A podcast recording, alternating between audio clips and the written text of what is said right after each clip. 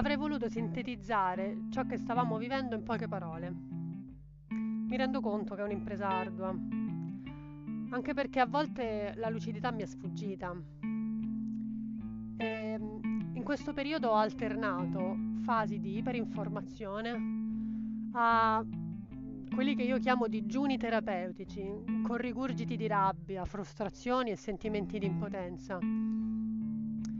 Ci sono stati momenti in cui avrei voluto dare delle risposte e altri momenti in cui avrei solo voluto che tutto intorno a me tacesse, per un istante almeno. Ma in quei momenti mi sono ricordata che ci sono cose che non voglio perdere. Io non voglio perdere il mio cuore e non voglio perdere la mia anima. Questo è il mio nuovo gioco di parole.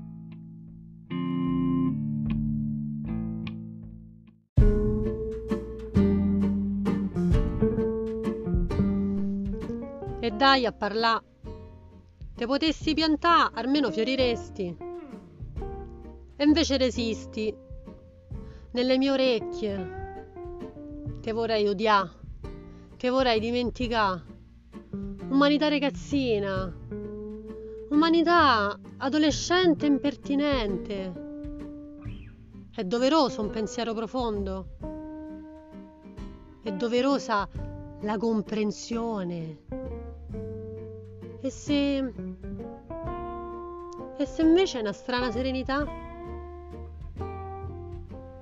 o un cinismo colpevole. O abbandonarsi alla bellezza dell'acqua trasparente, del mare calmo, il sole caldo, il venticello gentile. Ma io mi ricordo come eravamo e non c'è da stare allegri.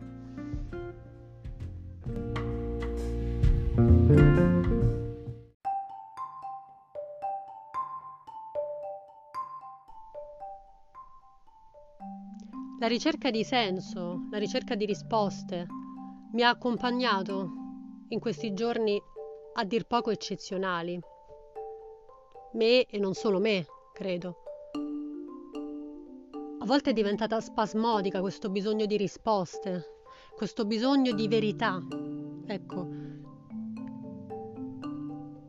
Ciò che mi ha aiutato è stato il pensiero di Jiddu Krishnamurti le cui parole vorrei citare oggi, a conclusione di questo gioco di parole.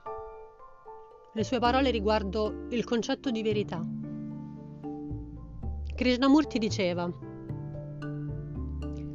Ritengo che la verità sia una terra senza sentieri e che non si possa raggiungere attraverso nessuna via, nessuna religione, nessuna scuola questo è il mio punto di vista e vi aderisco totalmente e incondizionatamente, poiché la verità è illimitata, incondizionata, irraggiungibile attraverso qualunque via, non può venire organizzata e nessuna organizzazione può essere creata per condurre o costringere gli altri lungo un particolare sentiero. E con queste parole di questo libero pensatore vi saluto e vi do appuntamento alla prossima settimana.